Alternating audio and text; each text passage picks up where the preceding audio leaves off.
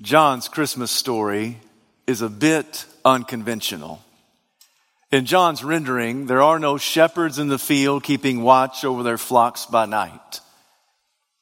There's not a mention of the city of Bethlehem, a star, a stable, or even an overpopulated inn.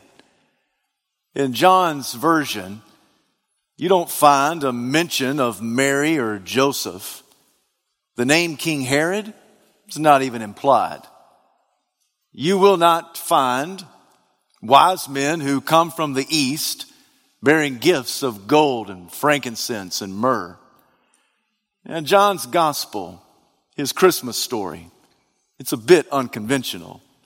And while I'll agree with you that none of the traditional elements of Christmas are found in his version of the Christmas story, let me also submit to you this morning that John's Christmas story is fundamentally foundational to our understanding of Christmas. If it wasn't for John's version, then you and I just might not know the true identity of the Christ of Christmas.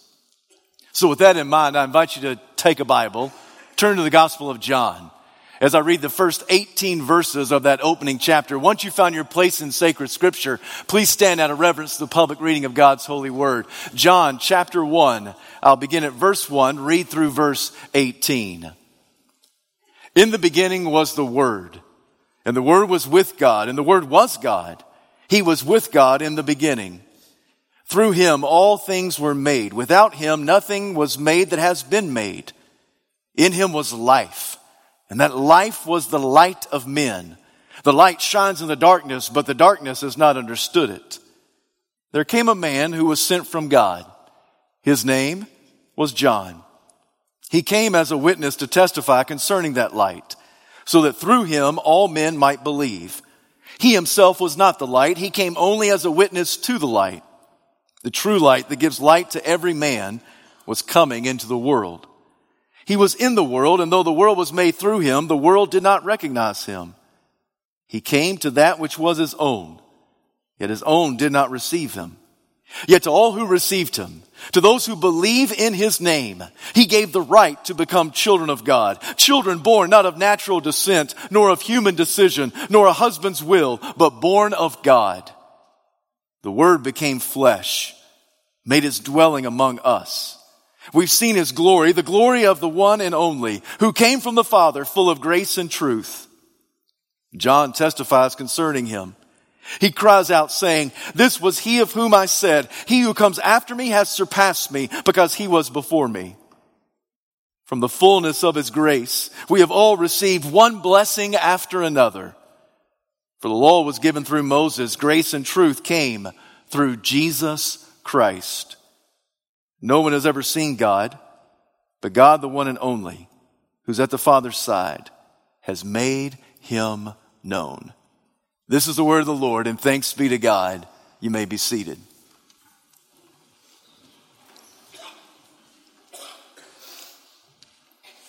Have you ever stopped to consider how the four Gospels begin? All four of the Gospels have a different launching point. It is Mark who begins his Gospel with the baptism of Jesus, indicating the beginning of the Messiah's three year public ministry. Luke begins about 30 years earlier by weaving together the birth narrative of John the Baptist and Jesus the Christ. Matthew, he goes back even further, some 2100 years, as he traces the line and lineage of Jesus through 42 generations, going back all the way to Father Abraham. But John, John trumps them all. He goes all the way back to the, to the beginning. In fact, he says that the origin of this gospel is found in the beginning. It's in the beginning that we find the beginnings of this great good news gospel. For John, who is rather unconventional, the, the Christmas story, the beginning of the gospel is not found at the public ministry of Jesus or at the birth of Jesus in a Bethlehem barn or even to trace him back 2100 years to Father Abraham, but the beginning of Jesus is found in the beginning. When you hear that phrase, your mind races back to the opening line of the entire book, doesn't it? For in Genesis 1 1, we read, In the beginning, God created the heavens and the earth. And John says that's the starting point. That's the place that all of this begins. In the beginning. John writes, in the beginning was the Word. Now, many of you realize that the Greek word that's translated word is logos. The Stoics believe logos was the rational principle by which everything derives its meaning. Philo said that logos was the ideal man. The word actually means word or expression. In the Hebrew mindset, Logos is always connected to the powerful activity of God in creation and deliverance. There's always a connection between God's powerful activity in creation and deliverance. You look at a place like Psalm chapter 33. And the psalmist says, it is by the word of the Lord that the heavens came to be. You look at a place like Psalm 107, that God sent forth his word and they were healed. He rescued them from the grave. Everywhere in the Old Testament, the Hebrew mindset, where there's this imagery of Logos, where's this imagery of the Word of God, it is always connected to God's activity in creation and deliverance. The million dollar question is who is Logos? Who is the Word of God? John says this is a wonderful, glorious mystery that God has revealed to us. So who is Logos? I guess any of us could be Logos, but he quickly eliminates most, if not all of us for John gives us a few clues. He gives us a few characteristics of this one who's identified as Logos. First, he says that he is co-eternal. In the beginning was the Word, and the Word was with God. He was with God in the beginning. Not only is he co-eternal, but he's co-equal with God. For in the beginning was the Word. The Word was with God, and the Word was God. Now, just right there, that eliminates all of us, doesn't it? There's no way that any of us could be Logos because this Word of God has to be co-eternal and co-equal with God. See, John doesn't want us to make the same mistake that Arius will make in the fourth century. Arius was a theologian who was declared a heretic because Arius said that there was a time when the Logos was not. Now, Arius battled a guy by the name of St. Augustine. You may not know Arius, that's good. You might know St. Augustine, that's even better. Because St. Augustine said that the theology of Arius is not biblical, it's heretical. Because he is declaring there was a time when the Logos was not. Yet here John clearly says that Logos has always been co-eternal, co-equal God. John also doesn't want us to make the same heretical mistake of present day heretics. Take, for example, Jehovah's Witnesses. In their opening line of John's glorious gospel, they insert the article A. In the beginning was the Word, the Word was with God, and the Word was a God. Now, if you press a Jehovah's Witness on this point, they will quickly respond with you by saying, well, in the Greek language, the Greeks did not use alpha the same way that we use A. So we can just insert an A and it helps to clarify the interpretation. My friend, Jehovah's Witnesses have not clarified the interpretation. They've confused the interpretation.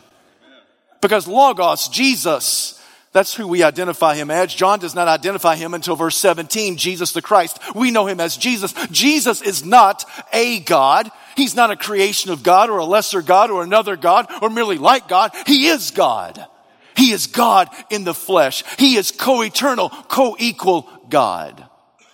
I like what D.A. Carson said in his commentary on the Gospel of John. He said that Logos is not the full Godhead. For we understand that God is Trinitarian. He is Father, Son, and Spirit. But the deity of the Godhead fully rests upon Jesus. that the full deity of God, that the full deity of the Trinity, it fully, squarely rests on Jesus. He is co-eternal, co-equal God. Whenever we diminish Jesus, we deny his identity. Whenever we demote him, we deny his identity. There is a great urge in humanity to make less of Jesus, to demote him. He is a God to demote him. He was a good teacher. To demote him, he was a fabulous religious leader. To demote him, he was merely a miracle worker. Whenever we demote Jesus, whenever we make less of him, we deny his identity and we go beyond the bounds of being biblical into the realm of being heretical. I, for one, do not think that we can make too much of Jesus. I know that we have a tendency to make less of him, but I'm here to tell you, I don't think we can make too much of him. I don't think we can think about him too much. I don't think we can talk to him too much. I don't think we can pray to him too much. I don't think we can sing to him too much. I don't think we can serve him too much. I don't think we can worship him too much. I don't think we can uh, contemplate him too much. I don't think we can make too much of Jesus.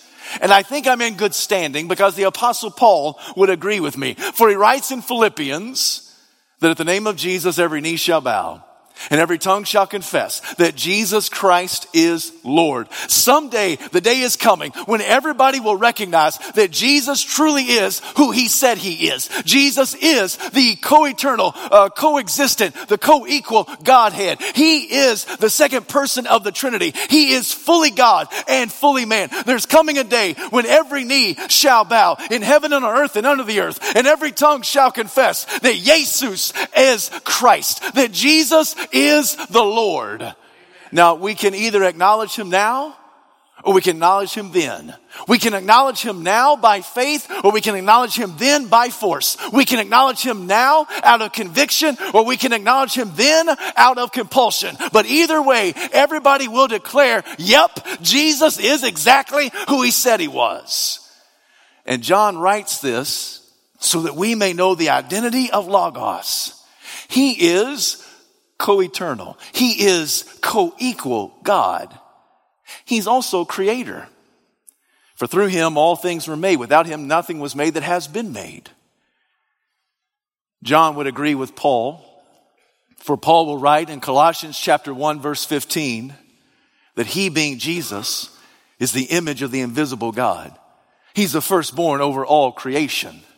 For by him all things were made, in heaven and on earth, things visible and invisible, whether thrones or powers, rulers or authorities.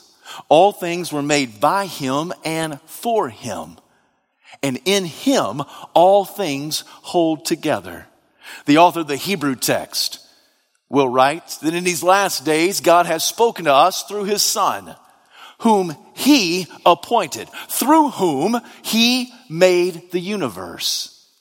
This Logos is one who is creator. He not only is co-eternal, not only is he co-equal, but he is creator.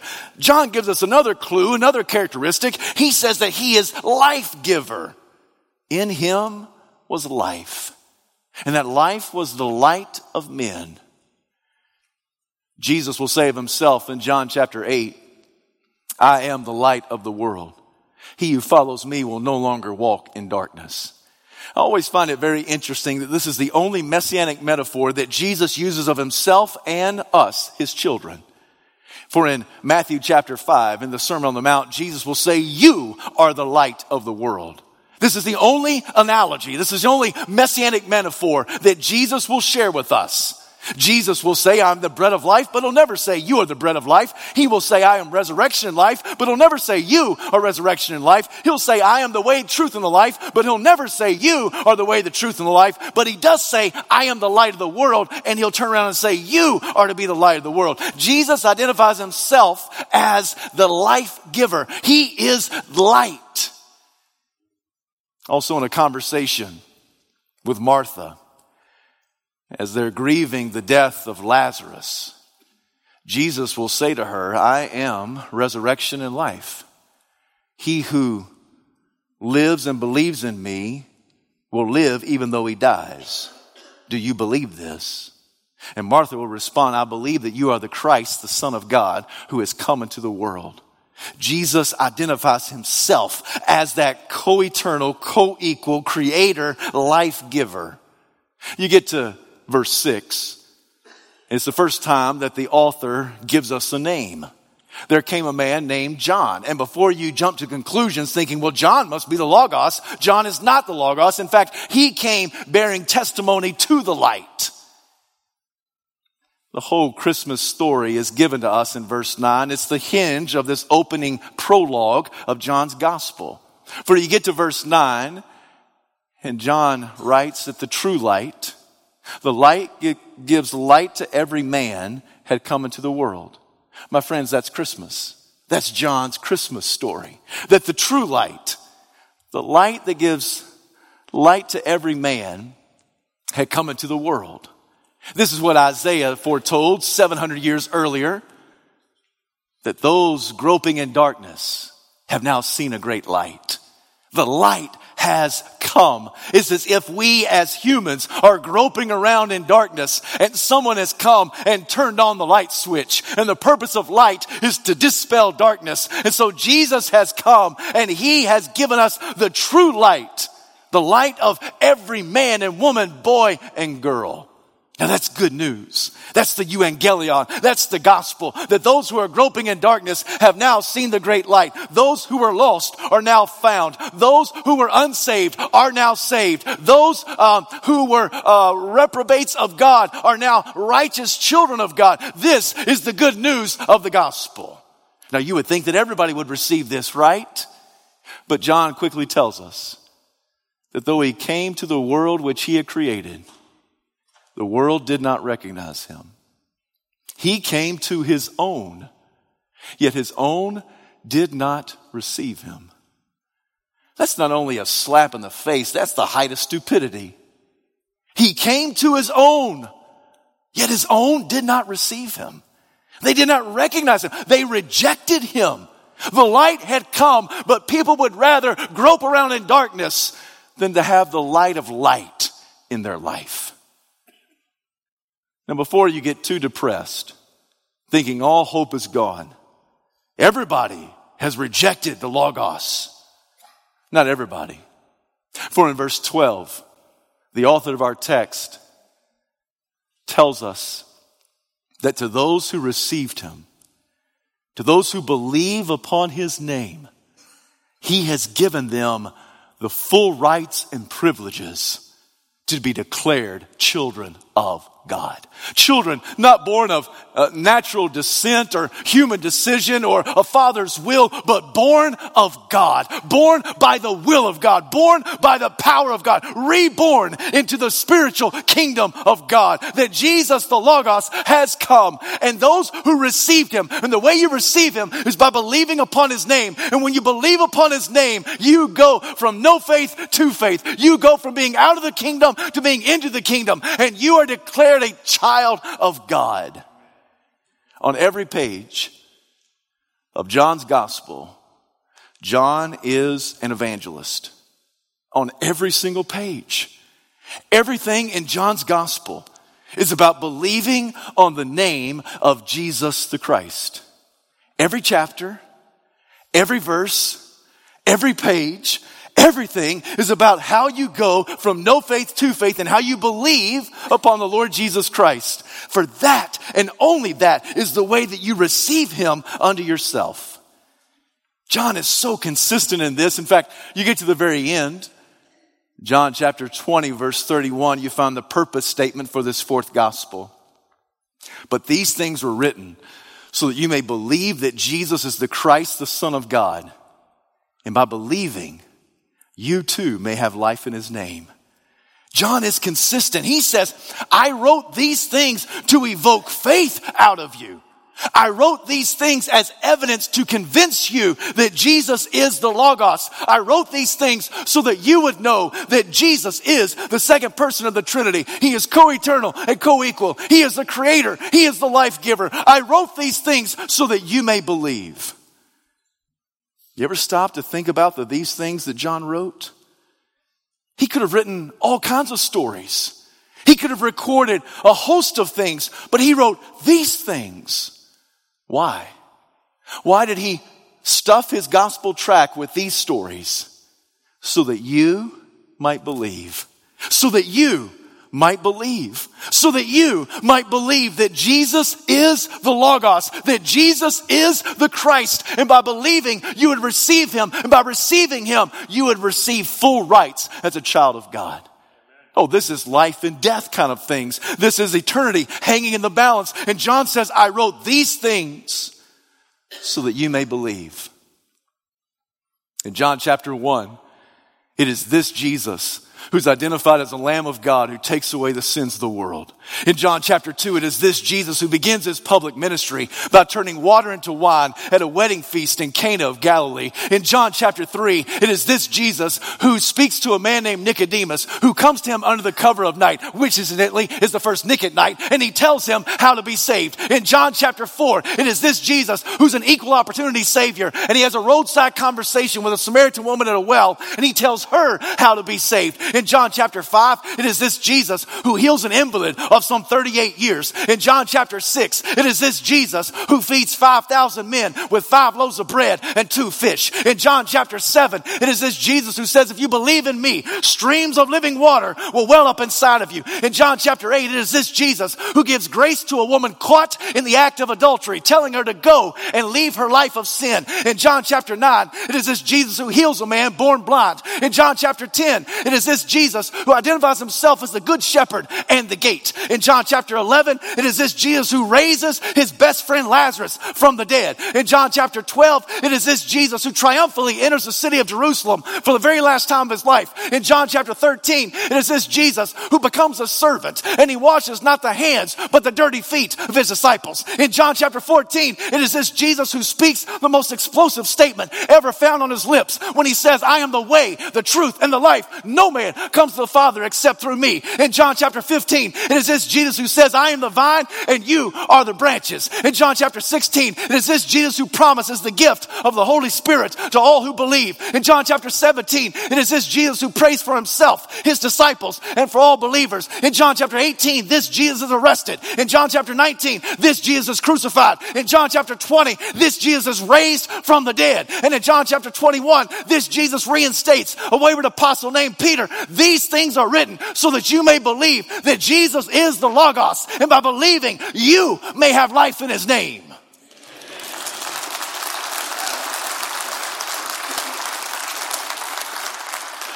On every page, John is an evangelist.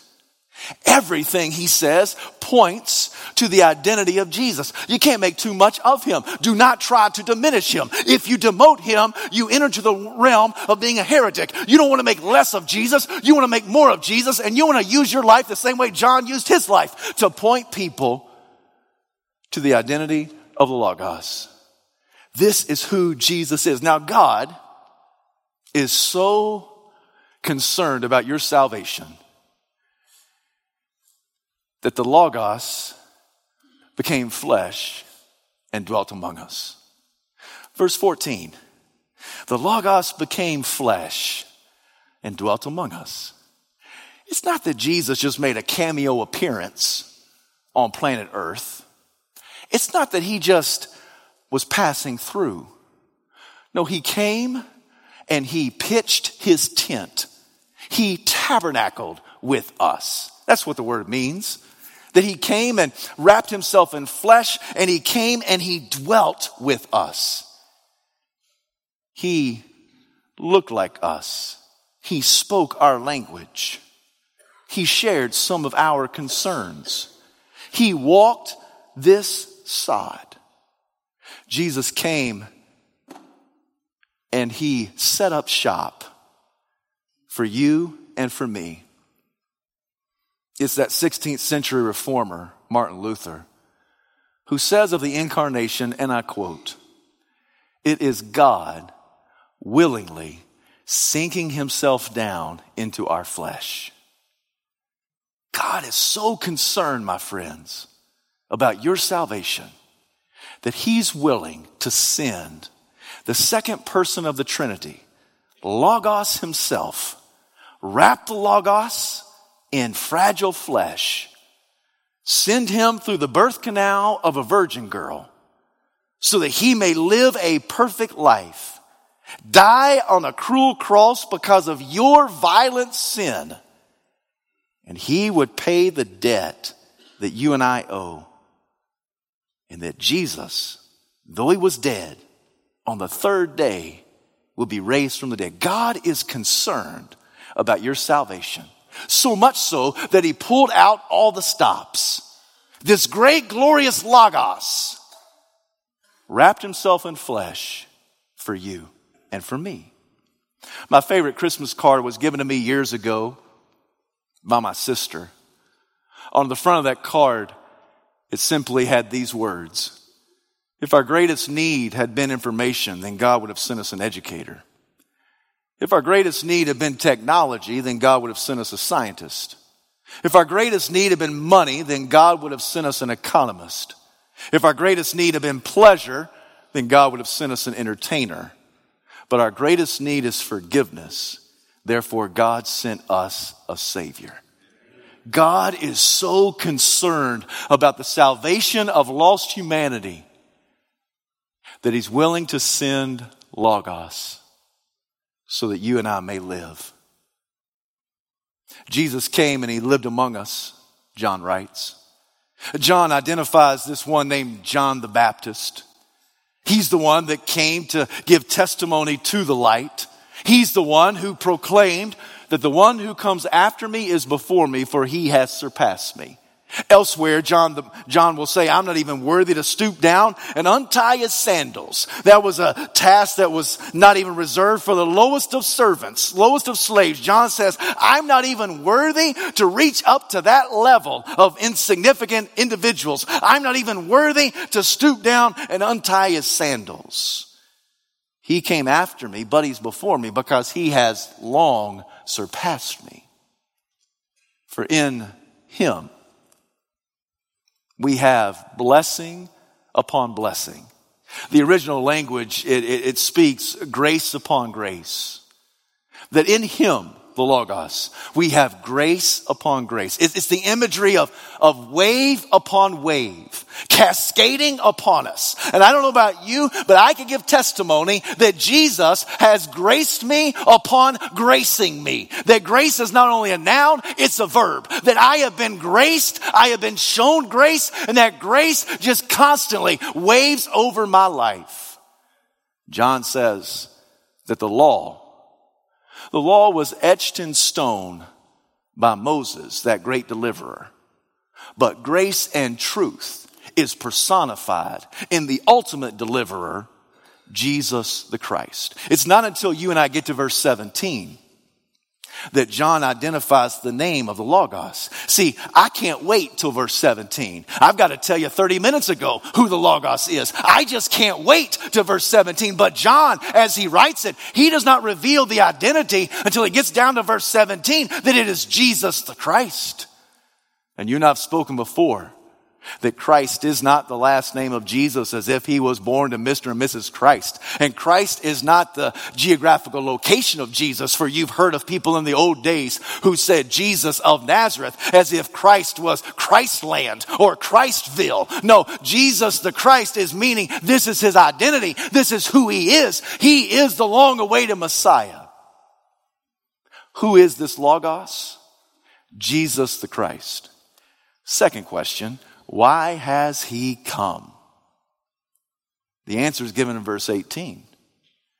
The one and only has come to make the Father known. He came to reveal God's character. He came to show us the love of God. The 19th century Danish philosopher and theologian Soren Kierkegaard one day told the story. There was a particular prince who desperately wanted to find a woman of nobility to marry. So he went in search of this noble woman. He went outside the palace to quote unquote run some errands. He found himself in one of the poorest sections of town.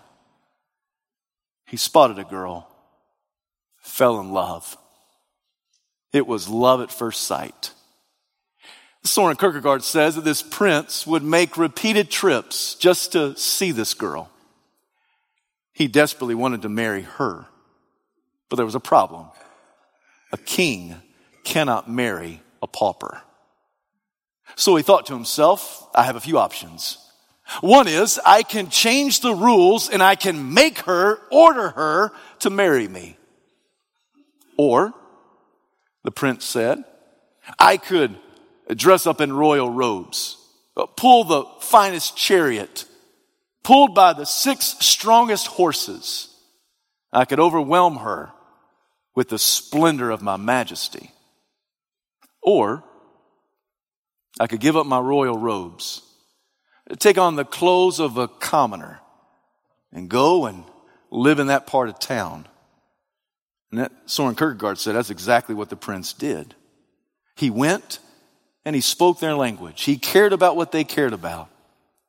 He worked as hard as they worked. That girl fell in love with him.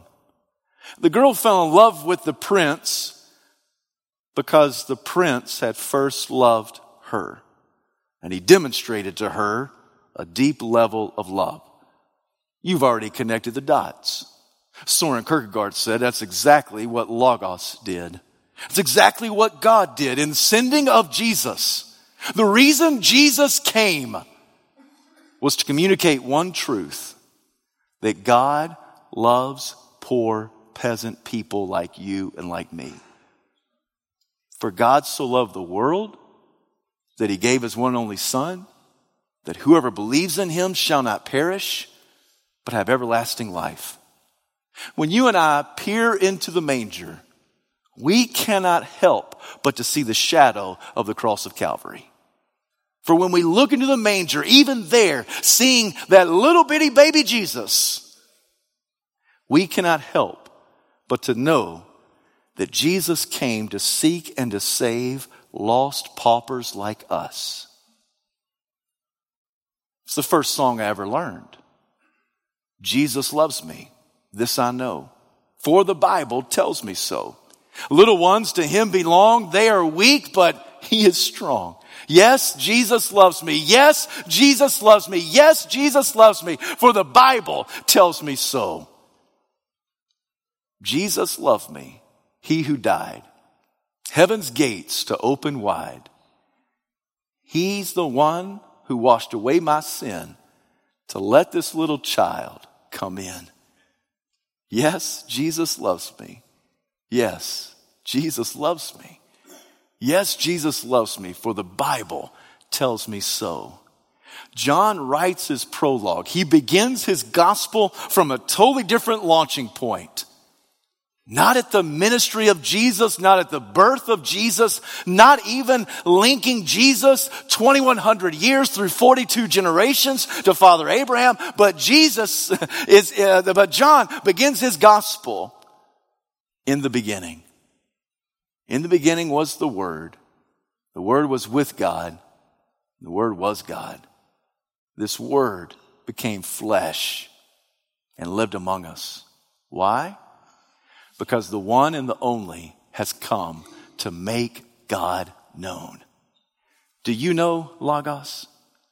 Do you know him personally? Have you received him? For the way you receive him is by faith, believing upon his name. My friends, if you have not, then today, I urge you to receive the greatest Christmas gift ever given eternal life in Jesus Christ. Maybe, beloved, you're here today and you are a believer, but there's somebody in your family who's not.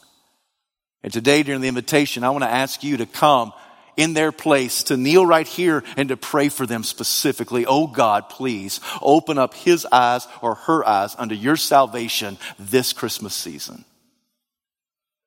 However, the Spirit of God is leading you, today you respond. Heavenly Father, we bow before you. And we do give you this invitation. And Lord, if there's one here who does not recognize the true light that has come to every man and woman, boy and girl, I pray that today that the light turns on and dispels darkness. Father, for those people who are here and we have family members that do not know you, they're groping around in darkness. We bump into people groping in darkness all the time. And Lord, may our heart break over the darkness that surrounds us as it breaks your very heart. So, Father, help this altar to be full of prayers that are lifted up to you. Lord, draw people unto yourself. We ask this in Jesus' name. Amen.